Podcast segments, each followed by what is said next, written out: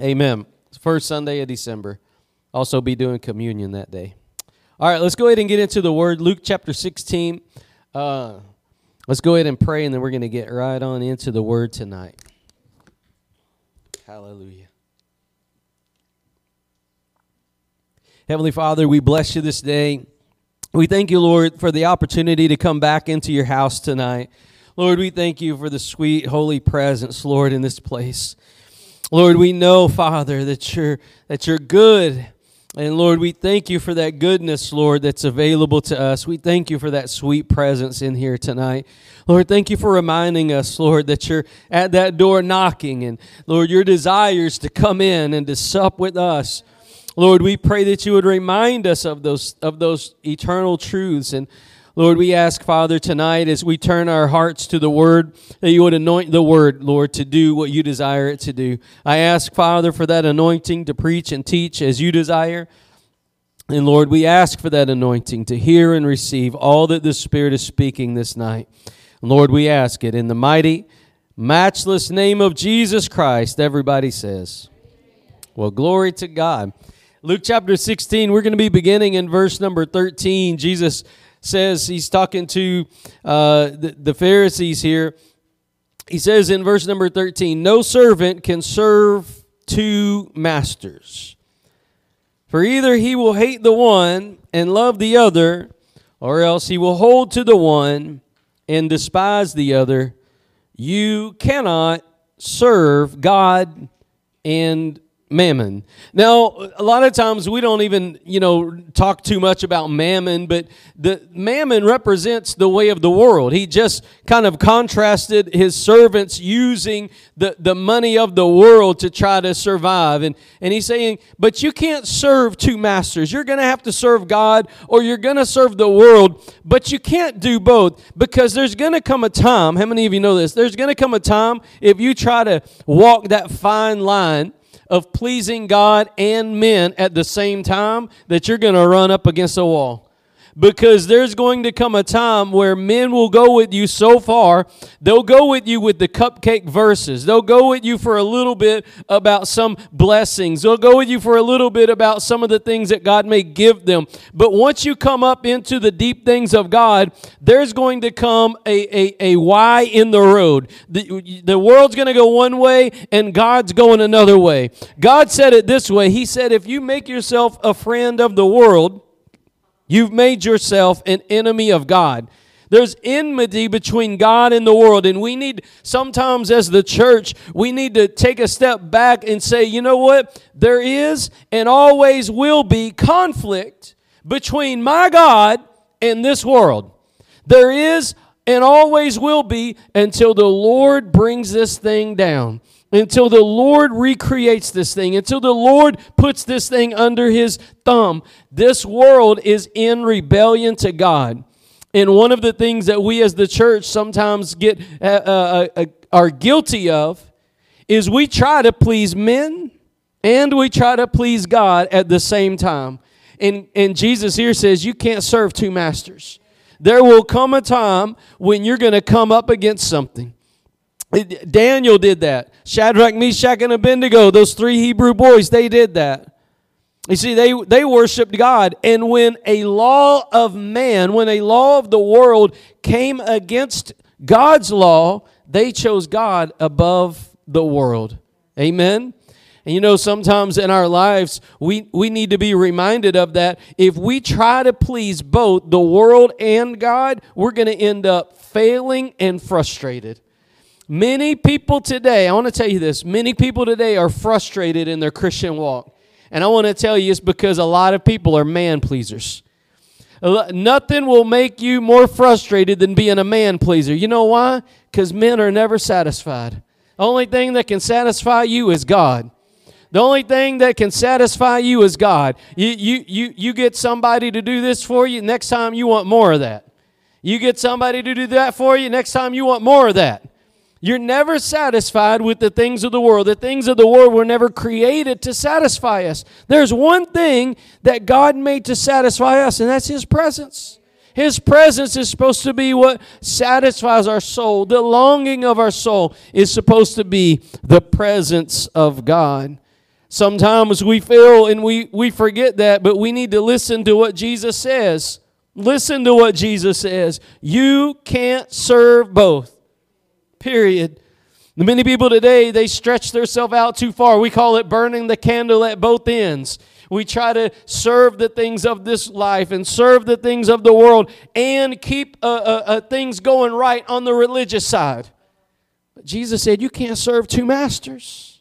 You can't serve two masters. Sometimes the Lord will let you fly under the radar for a little while, having a divided heart, but God will put his finger on it because God's a jealous God. And he won't put up, come on, with running second in any person's life. He won't put up with running second best or co pilot in anybody's life. He'll let you go for a little bit, but he'll put his finger on it. He'll say, It's time to come out of that. It's time to come out of that. Now, you know what that is, but some of us, we have, we, we have things with our jobs. We have things with bank. We have things with politics. We have things with with family situations life situations uh, you know our boss on our job. We have situations that we involve ourselves in and every single sphere of life that we're involved in we can honor god first and foremost. Amen? And god calls us to honor him first and foremost. Before i honor my wife i've got to honor god if I ever choose her over him, I'm on dangerous ground. If I ever choose my grandma over, over my God, I'm on dangerous ground. If I ever choose my child over God, I'm on dangerous ground. If I choose my job over God, I'm on dangerous ground. And if I choose Republicans or Democrats over God, I'm on dangerous ground. And many people today are on dangerous ground because they've chosen Republicans or Democrats or mom or child or husband or wife or job above God.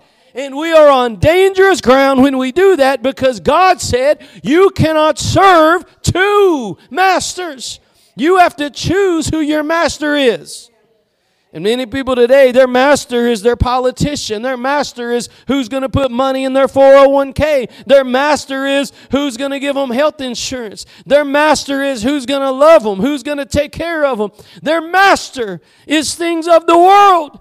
And God said, if you love this world, come on now, if you love this world, the love of the Father is not in you.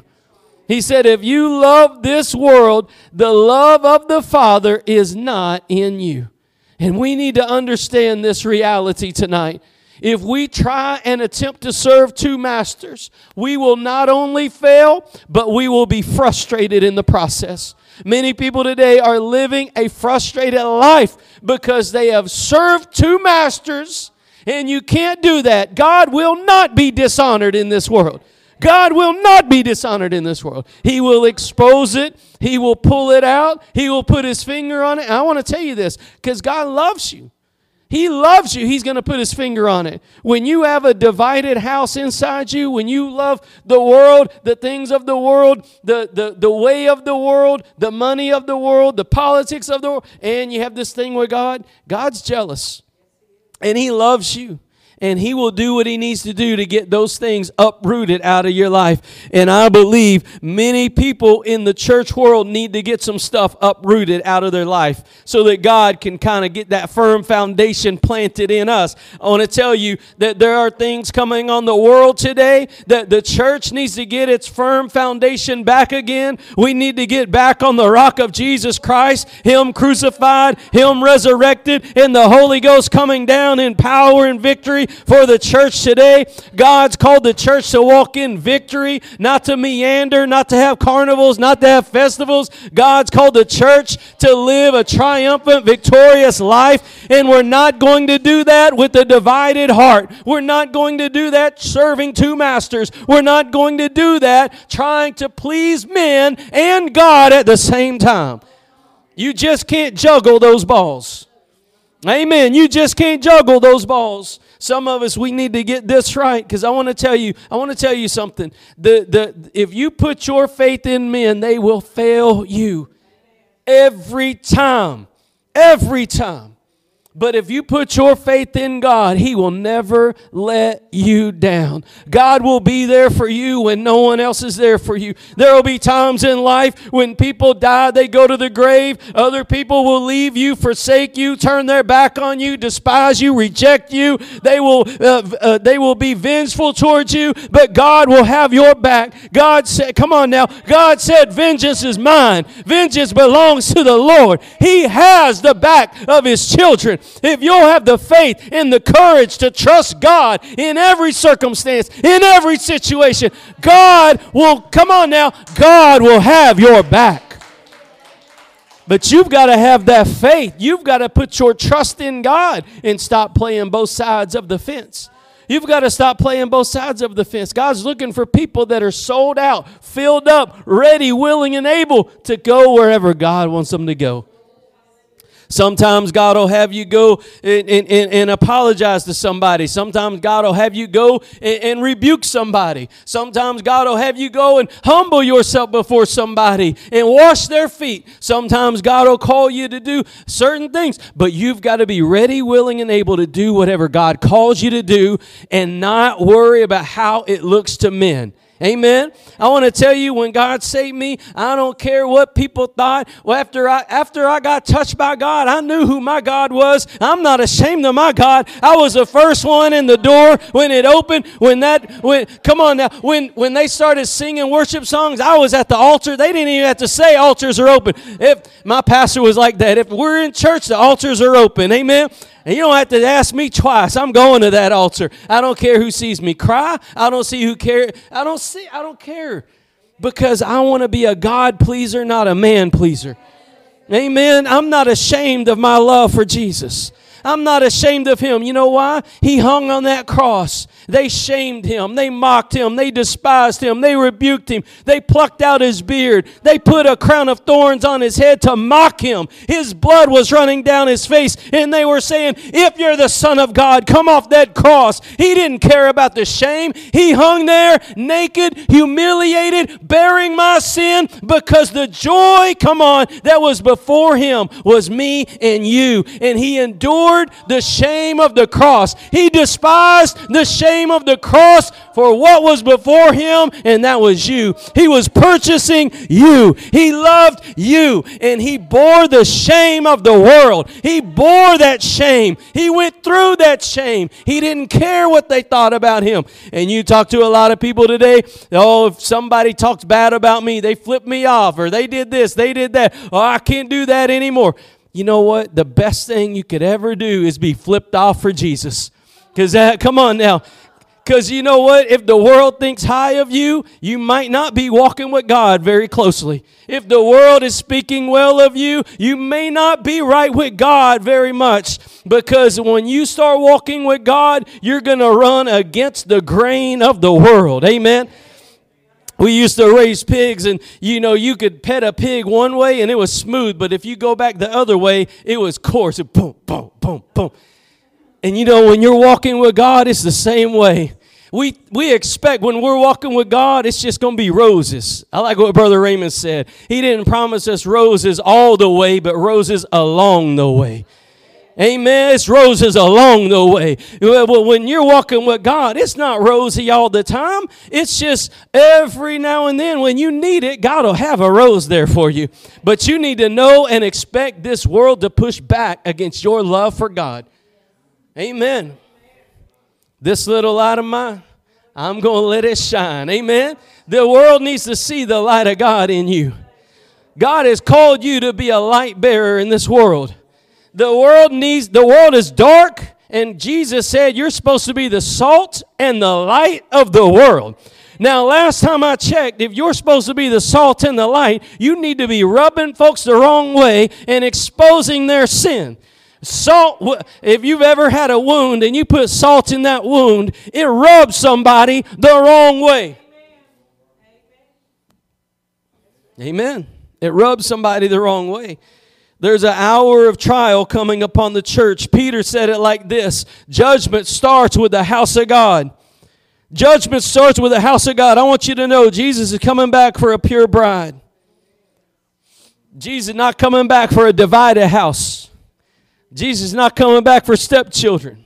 He's not coming back for, for, for a dirty bride. Jesus is coming back for a pure bride. Judgment starts with the house of God. I believe right now you're seeing before your eyes the great falling away, the great delusion. We're seeing inside of our churches sin in the camp.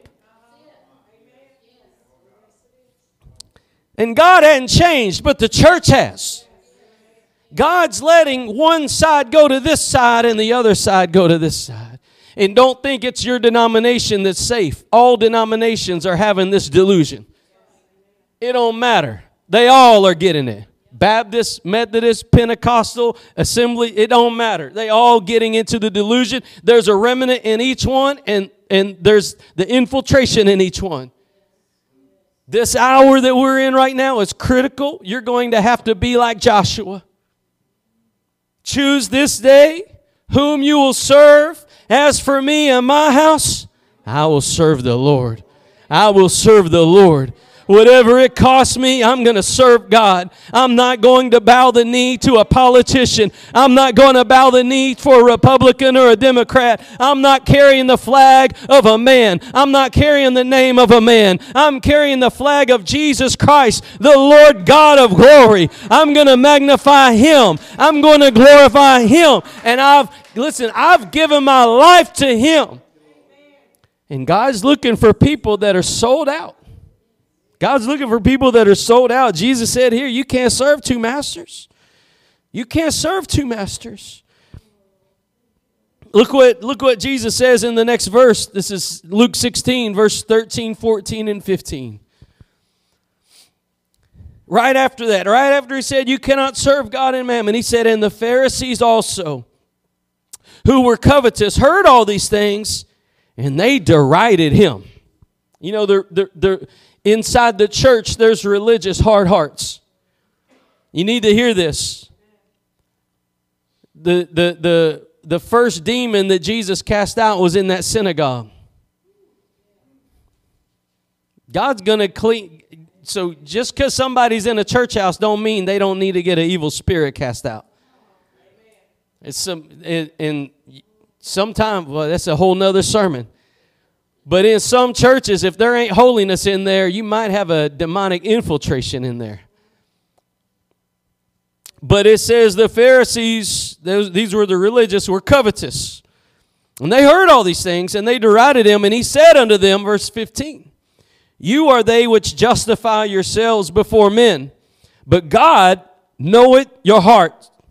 For that which is highly esteemed among men is abomination in the sight of God.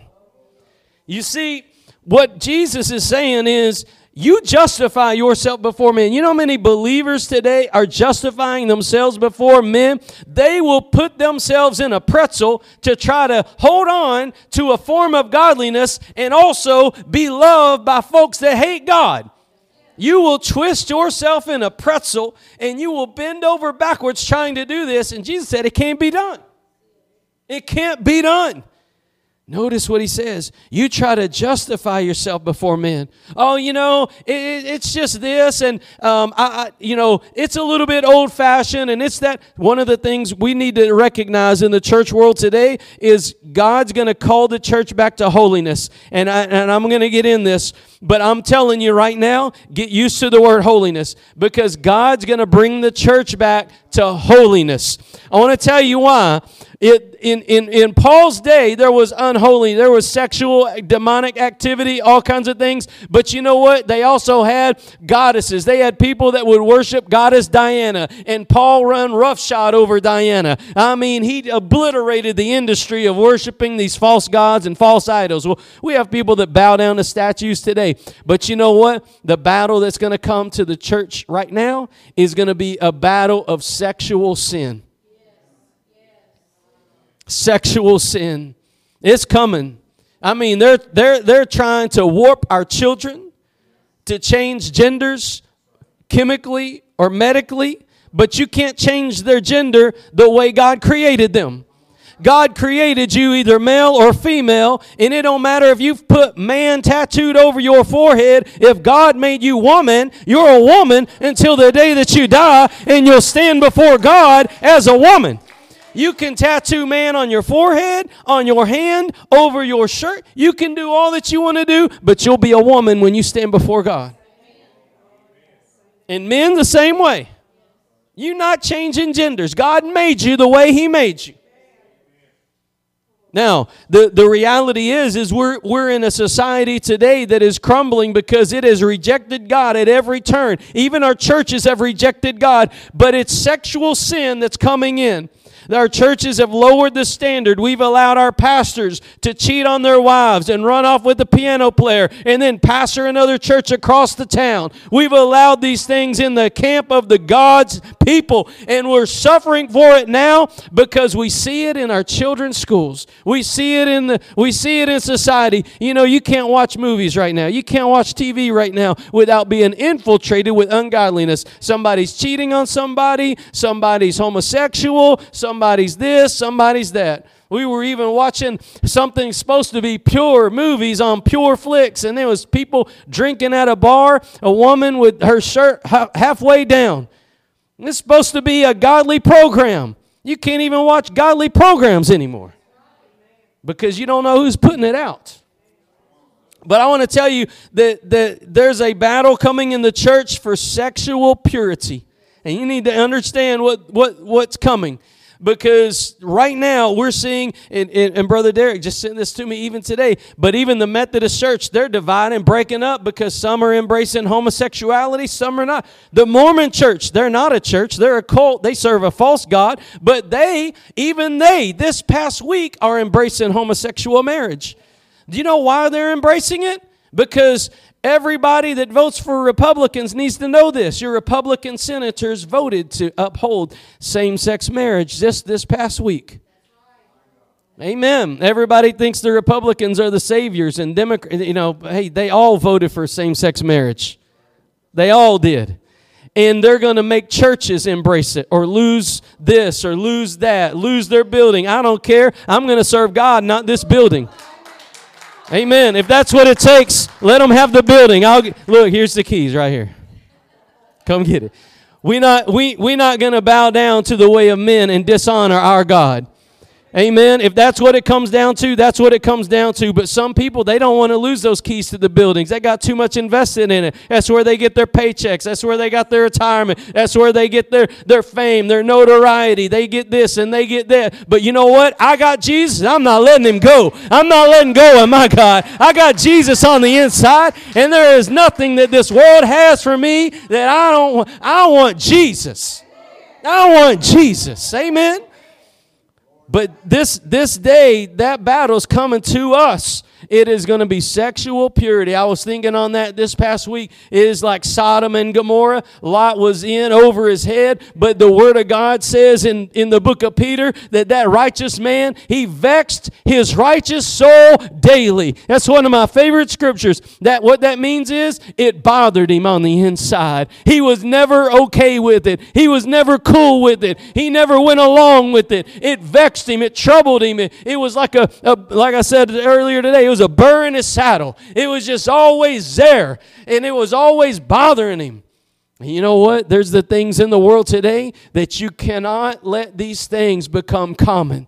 You cannot let these things become common. God said, listen, God said for a man to lie with a man is abomination to God. It doesn't matter if the Supreme Court, our governor, my mama, your mama, my daddy, your church, your elder, your pastor, it don't matter who says it's okay. God said it is abomination. That's one of the biggest battles coming to the church. He said, Man shall not lie with man, and woman shall not lie with woman. You shall not lie with beast. That's another one coming. Sexual impurity is, is a battle that is coming to the church, and it's coming like a freight train. It's coming in like a flood. But my God will raise up a standard against it, and He's going to raise up a standard in you. He's going to put a little backbone inside His people. If you'll be sold out for God, He'll raise up a standard against the enemy. The enemy may be coming in like a flood, but my God's going to lift up a standard of holiness by His Spirit in the church of Jesus Christ. God's going to do it. But you can you, you you can see right here these these Pharisees it says in verse 15 they justified themselves before men. And people today, ministers today, churches today are justifying why they're embracing this and why they're embracing that. Well, you know, Supreme Court said it's okay, and uh, Peppa Pig says it's okay, and you know, they, they it's okay on this and it's okay on that. Nickelodeon's embracing it. You know, this show's embracing it. This show's the, the, the, the Mormon church is embracing it. The Methodist church is embracing it. God's God don't change. God don't change. He don't change. He's the same yesterday, today, and forever. If he was against it then, he's against it now, and he's not going to change his mind. If he's going to rewrite his book, I, I, think you might have been you, you, you might have been um, on, on the wrong TV channel. You might have been eating pizza with some kind of wrong pineapples and pepperonis or something. Because Jesus said that not one word of his, not one word will be changed. Not one word, not one jot, not one tittle. Not one word. If anybody adds to, listen, if anybody adds to or takes away from his word, the curses will be on them. We can't change his word. It's not my word. I didn't I didn't have a say so in it. I wasn't there. I wasn't there at the council of God. I wasn't there when God was establishing these things. Neither were you. We weren't there. God was. He established these things before we were created. What we've got to do is say, Yes, Lord. Okay. And we've got to live for God, whatever the cost. Well, Lot, it cost him his wife. She looked back. Many people today are looking back. I don't know when God's going to bring judgment on America, but I'm telling you, we cannot continue to reject God we cannot. God will bring judgment. He'll bring judgment through however means through another nation or through the collapse from the inside. He might judge us through another pestilence worse than the one we just went through. But God will judge us. But God will preserve his people. God won't bring judgment on a people without preserving his people. It's a principle of God in Scripture. Now, let me show you something. It says here, this important part I want you to see. It says the, the, the, the Pharisees, they justify, Jesus said, You are they which justify yourselves before men, but God knoweth your hearts. You know, you, you can justify yourself before men and throw out excuses. I was good at excuses. I, I never liked to do my homework when I was a kid, and I would always come up with an excuse. The dog ate my homework, and I was going to do it, but I couldn't do it. You know, we could come up with excuses and try to justify why things are, but you know what? You have two options. You can justify yourself to men, or you can be justified by Jesus. But you cannot do both. You cannot do both. You've got to choose who justifies you. And I want to tell you, I need Jesus' justification. But I want to tell you, every person that's ever lived has sinned and come short of God's glory. And every single one of us needs Jesus to justify us. We all need it. Okay?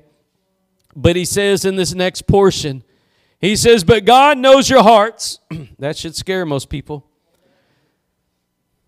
I, it, I love that when somebody says that. We, we like to go share the gospel, you know, and sometimes people say, God knows my heart. That should scare you. Because there's some stuff that goes through your heart that you don't want anybody to know. God does know your heart. That should scare you. It says, But God knows your heart. Uh, for that which is highly esteemed among men is abomination in the sight of God. Highly esteemed. The word esteem means value value. Uh, you know that, that the world values things that God doesn't value. Can I get a witness? The world values things that God doesn't value.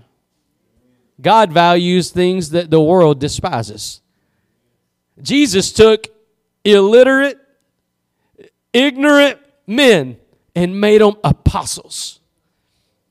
He put the power of God upon them. He established them to write the, the Word of God. And they did many miracles. They rose people from the dead. They, they did all kinds of amazing miracles. And He didn't use the academic world. He didn't use the people that everyone else would run to. It's just like David and Saul. Saul had all the looks. When the people wanted to choose a king, they chose Saul because he looked right. He was from the right family. He had the right looks. He sounded right. But David had the right heart. God sees what no man can see. God honors what men despise. God's looking for people that will esteem him and not men. God's looking for that. And I love that. I love the fact that God will bypass the academic, He'll bypass the have it alls. If you'll have a heart for God, God will put His hand on you. God will take you out of this situation and put you on a rock. God will take you out of the storm and He'll calm the raging sea. If you'll get a heart for God, God will put His hand upon your life and no man will be able to take the hand of God off. God said that no man can curse what God has blessed. If God puts his hand on your life, no man can take it off. But he's looking for people that are sold out, that have a heart for him. Who do you esteem more, God or man? Turn with me to Psalm 119. Psalm 119. Turn with me over there. I'm going to show you something over here. Psalm 119. It's the if you're going to memorize the book of Psalms, this would be the one to start with, right? It's the longest.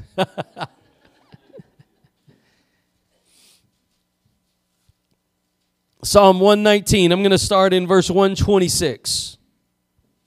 Verse 126.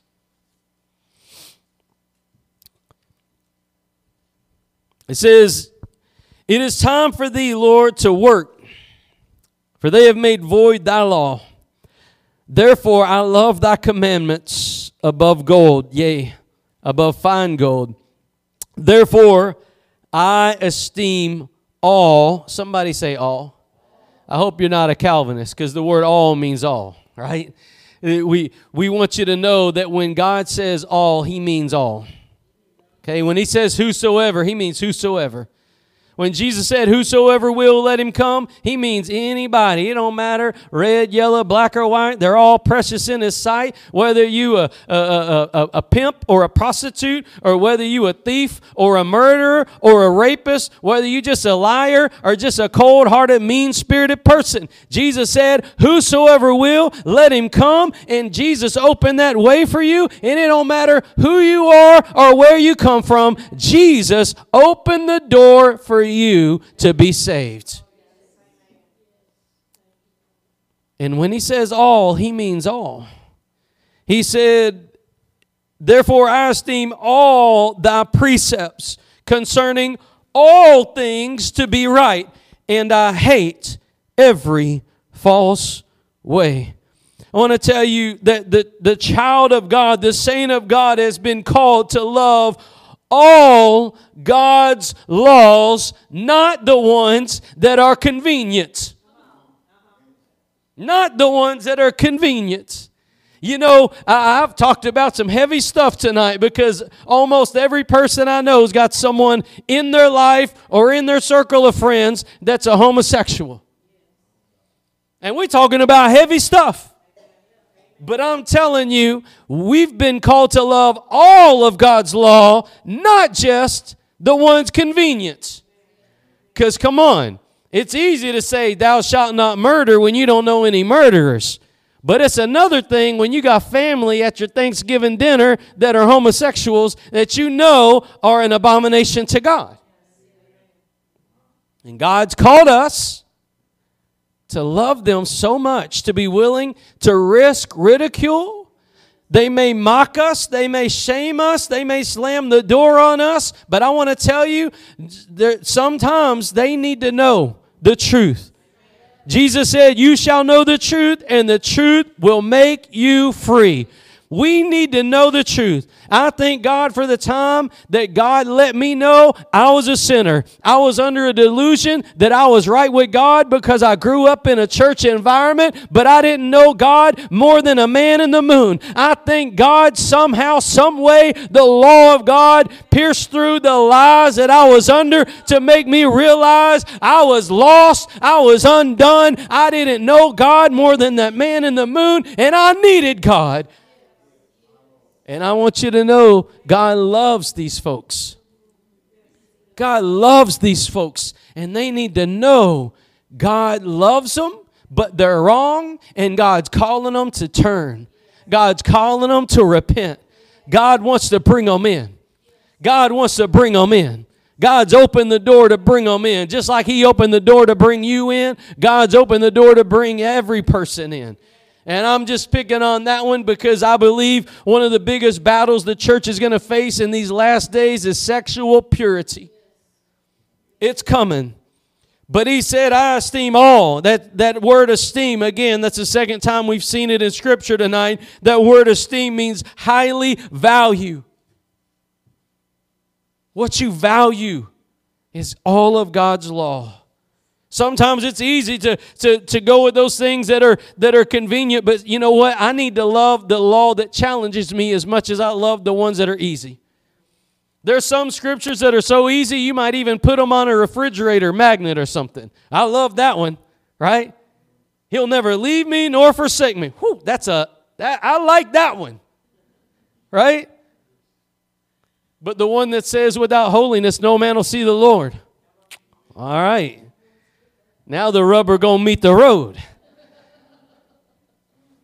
So I but I've been called to love God's law, all of it, not just the ones that I like that are easy, but even the ones that challenge me, even the ones that are convicting towards me. I've got to be the same according to God's law. I'm supposed to love all of it.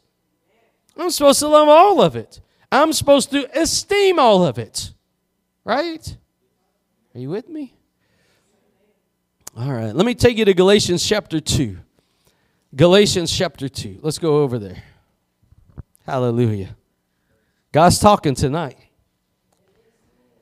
God's talking tonight. Galatians chapter 2 is one of my favorite chapters. Paul, he was dealing with Peter. Just one of those things to show you Peter was not the rock, he was not the first pope. The revelation that Peter had about Jesus was the rock. And on that same rock, Jesus builds your life. Amen. Jesus still building the church today on that same rock. Amen. Um, but but Peter was corrected and and and he agreed, you know.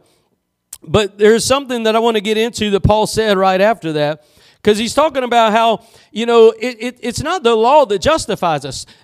And, and, and paul was telling peter you know what? We're not justified before god because we're jews. We're not justified before god because the law. If we're justified let me say it like this. If me and you are right with him if we're right with him it's not because you kept the law. It's because jesus kept the law and you put your faith in him. You're, you're in Christ or you're in danger. And, and, and the thing is, is when we're talking about being justified, it's how you are right with him. How are you right with him? And what makes you right with him is putting your faith in what he did on that thing right there.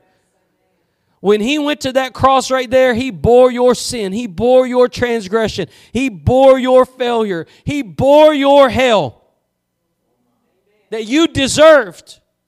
He bore it. And on that cross, on that cross, when he was buried in that grave, our sins were buried with him. Hallelujah. My sin was buried with my Savior. And the story didn't stop there because he got out of that grave in a resurrected body, and now I've been granted the righteousness that he has. Amen. So we, we're not justified before God because we're Jews. We're not justified before God because we keep the law. We're justified before God because we put our faith in Him. Now, let's read verse 17. We'll pick it up. I want you to see something in here. But if while we seek to be justified by Christ, we ourselves also are found sinners. Now, this is an interesting concept. It says, if we seek to be justified by Christ, we ourselves also are found sinners. Is therefore Christ the minister of sin?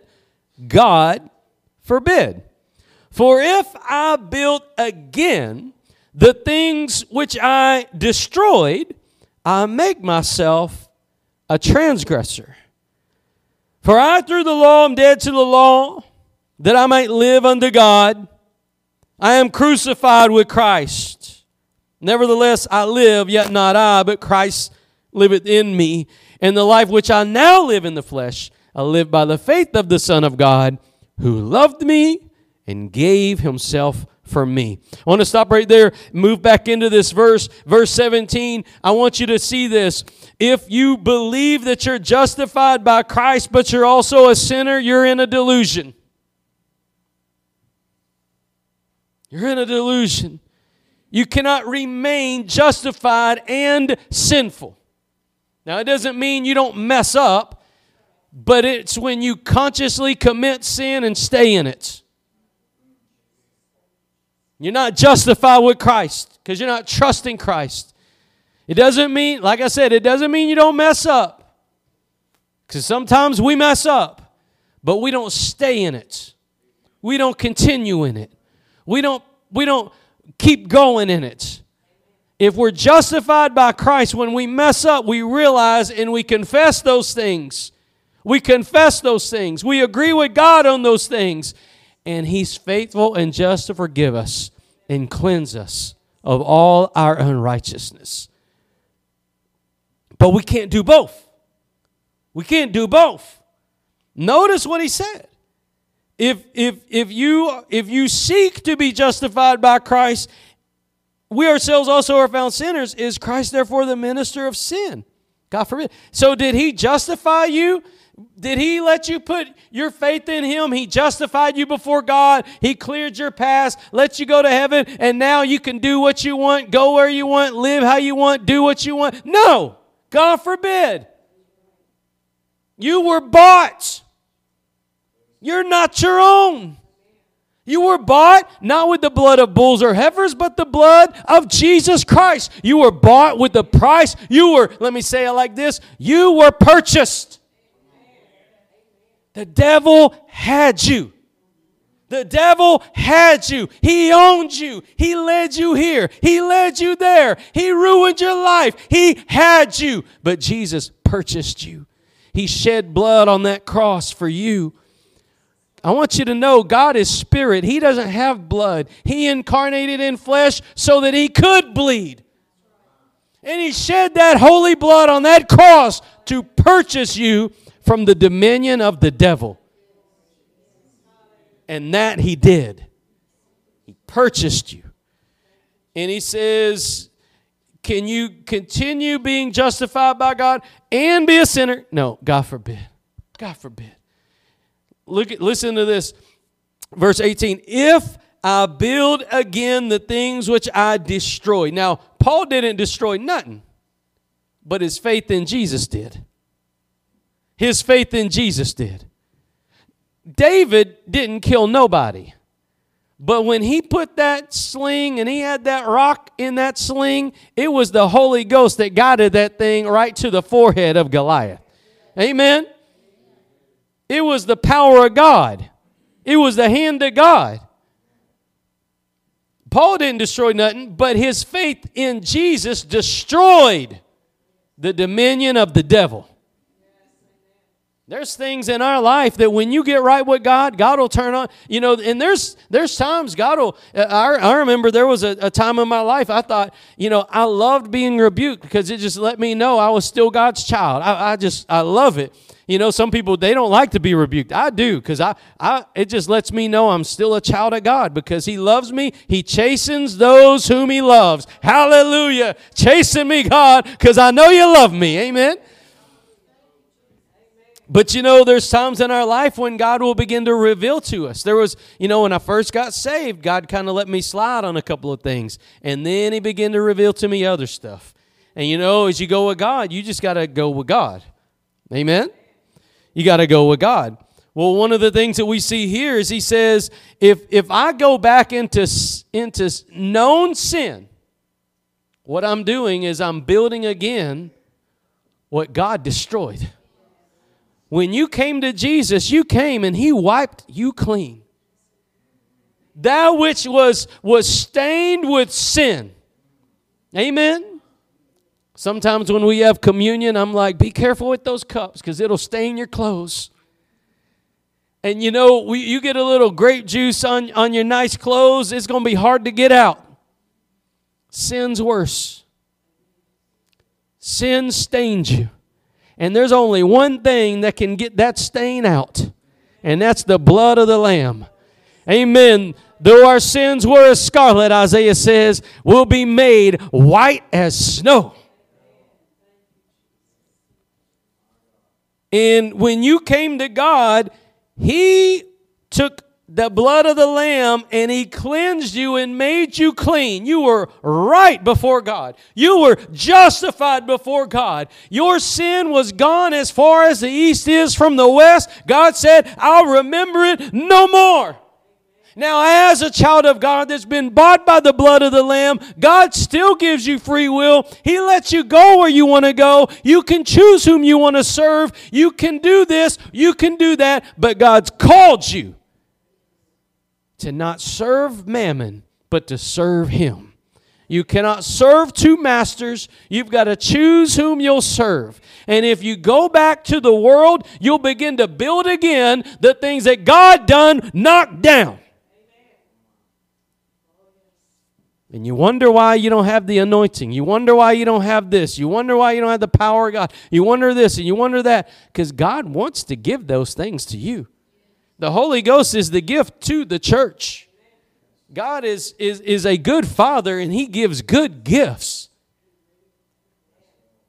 But he's looking for clean vessels. He made that first church wait. Wait. Pray.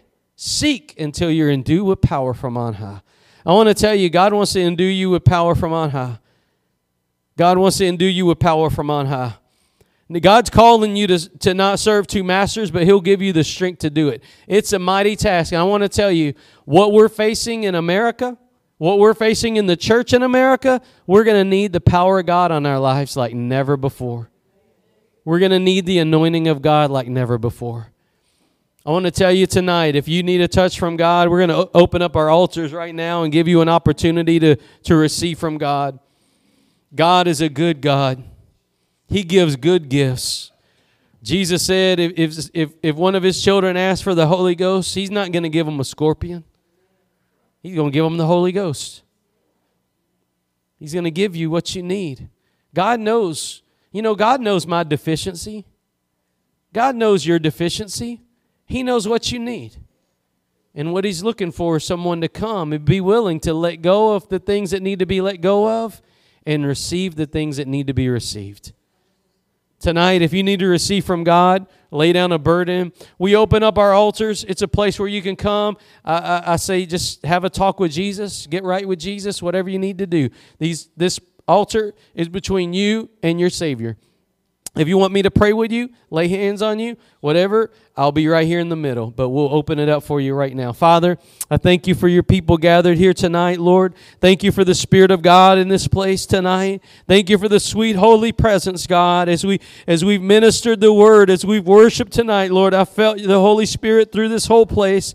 I pray, God, that you would have your way tonight, God, that you would stir us up, God, that we can be the people you've called us to be. You've not called us to be bystanders or spectators in these last days, but you've called called us to be Holy Ghost filled, anointed men and women of God that you can use to prophesy, to preach, to go and publish the gospel in the highways and byways, to live a holy and contrite life that you would be glorified in these days, God. We ask, Lord, as we open up these altars, that you would move in Jesus' name.